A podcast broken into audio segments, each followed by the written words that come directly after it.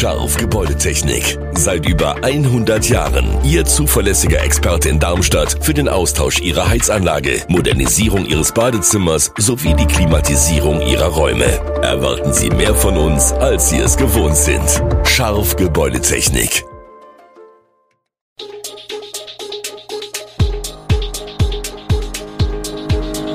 Gude, unser morgendliches News Update. Das Wichtigste aus Südhessen für Sie im Überblick. Guten Morgen aus Darmstadt an diesem 16. Januar. Mann erschießt Frau im Aldi-Markt.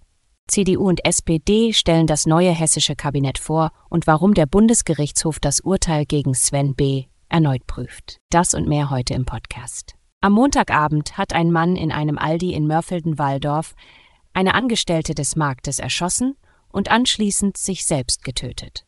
Nach ersten Erkenntnissen der Polizei hatte ein 48-jähriger Mann gegen 19.15 Uhr den Einkaufsmarkt in der Okrifteler Straße betreten und im Anschluss mehrfach gezielt auf eine 38-jährige Angestellte des Marktes geschossen und sich danach selbst getötet. Auch für die Frau kam jede Hilfe zu spät. Sie erlitt tödliche Verletzungen. Zwischen der Getöteten und dem 48-jährigen Mann gab es nach derzeitigem Ermittlungsstand in der Vergangenheit eine Beziehung, die ein mögliches Motiv für die Tat darstellen könnte. Die Ermittlungen hierzu dauern an. Die Polizei ist nach eigenen Angaben am Montagabend weiterhin mit zahlreichen Beamtinnen und Beamten am Einsatzort gewesen und sicherte unter anderem Spuren und vernahm Zeugen. Eine Gefahr für die Bevölkerung besteht nicht. In Hessen haben CDU-Chef Boris Rhein und SPD-Chefin Nancy Faeser ihr neues Kabinett präsentiert. Die Koalition betont, Rhein solle Hessen progressiv und pragmatisch führen. Die CDU stellt Alexander Lorz als Finanzminister und Armin Schwarz als Bildungsminister vor. Roman Posek übernimmt das Innenministerium, gefolgt von Christian Heinz als Justizminister. Diana Stolz wird Ministerin für Familie, Senioren, Sport, Gesundheit und Pflege, während Ingmar Jung das Landwirtschafts- und Umweltministerium leitet. Christina Sinemus bleibt Digitalisierungsministerin und Manfred Penz wird Minister für Bund Europa Internationales und Entbürokratisierung. Von der SPD wird Kaveh Mansouri Superminister für Wirtschaft, Energie, Verkehr, Wohnen und ländlicher Raum.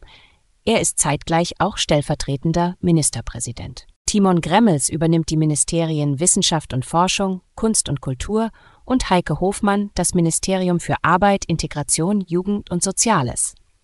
Insgesamt umfasst das Kabinett nur drei Frauen. Bis zum Jahr 2035 soll die Einwohnerzahl in Darmstadt von derzeit 167.000 um etwa 10.000 anwachsen. Diese Entwicklung wird durch verschiedene Faktoren beeinflusst, darunter unvorhersehbare Ereignisse wie Kriege, Pandemien und Flüchtlingsbewegungen. So hat Darmstadt 2500 Menschen mit ukrainischer Staatsbürgerschaft aufgenommen. Die Herausforderungen des Wachstums betreffen verschiedene Bereiche wie Vereine, Arbeitsmarkt, Wohnraum, Mobilität, Bildung und Betreuung. Oberbürgermeister Hanno Benz betont die Notwendigkeit, das Wachstum zu steuern und sich mit der Region zu entwickeln. Interessant ist auch die Verschiebung der Altersstrukturen in Darmstadt. Es wird ein Anstieg der Zahl der 66 bis 80-Jährigen sowie der 33 bis 50-Jährigen erwartet. Bei den unter 18-Jährigen wird ebenfalls ein Zuwachs prognostiziert, während die 50 bis 65-Jährigen abnehmen werden. Die Statistiker gehen davon aus, dass jährlich etwa 500 Geflüchtete in Darmstadt bleiben werden. Zugleich verliert die Stadt Einwohner mit deutscher Staatsbürgerschaft an das Umland. Diskutiert wird die Frage, ob mehr Wohnraum tatsächlich den Mietdruck lindert oder neue Begehrlichkeiten schafft.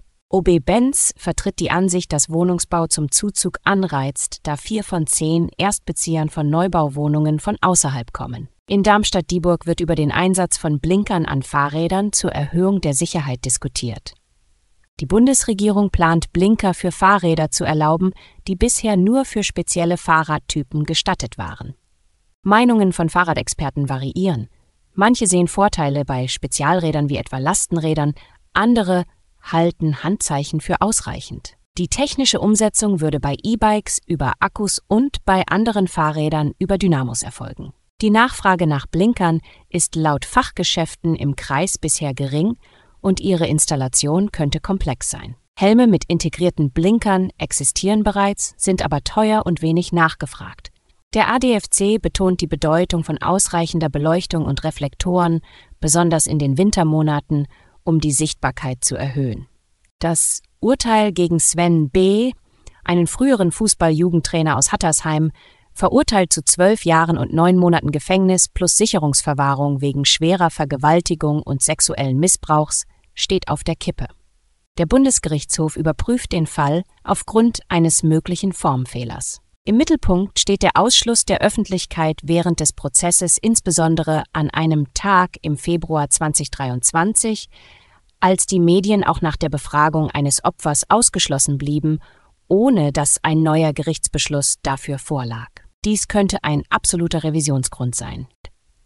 Bei einer Aufhebung des Urteils müsste der Prozess neu verhandelt werden, was für die betroffenen Opfer eine große psychische Belastung bedeuten würde.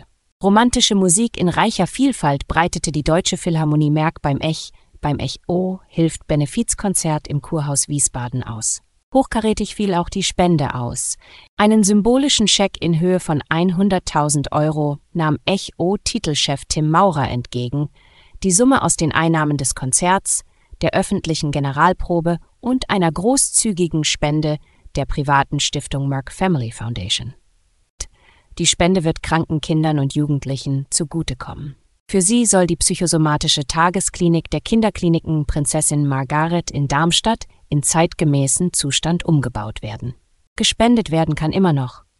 Die Aktion läuft noch bis Ende Januar. Trotz jüngster Regenfälle bleibt der Darmstädter Wald langfristig von vergangenen Trockenjahren beeinträchtigt. Förster Jonas Shaw erklärt, dass aktuelle Niederschläge nicht ausreichen, um die Schäden mehrerer trockener Sommer zu beheben. Der Wald zeigt zwar aktuell mehr Feuchtigkeit, aber diese ist kurzlebig. Die Forstwirte konzentrieren sich auf Maßnahmen wie die Pflege von Seitengräben und die Anlage von Sickermulden, die als Trinkquellen und Laichplätze für Amphibien dienen. Alle Infos zu diesen Themen und noch viel mehr finden Sie stets aktuell auf echoonline.de. Gute Südhessen ist eine Produktion der VRM von Allgemeiner Zeitung, Wiesbadener Kurier, Echo Online und Mittelhessen.de. Redaktion und Produktion die NewsmanagerInnen der VRM. Ihr erreicht uns per Mail an audio.vrm.de.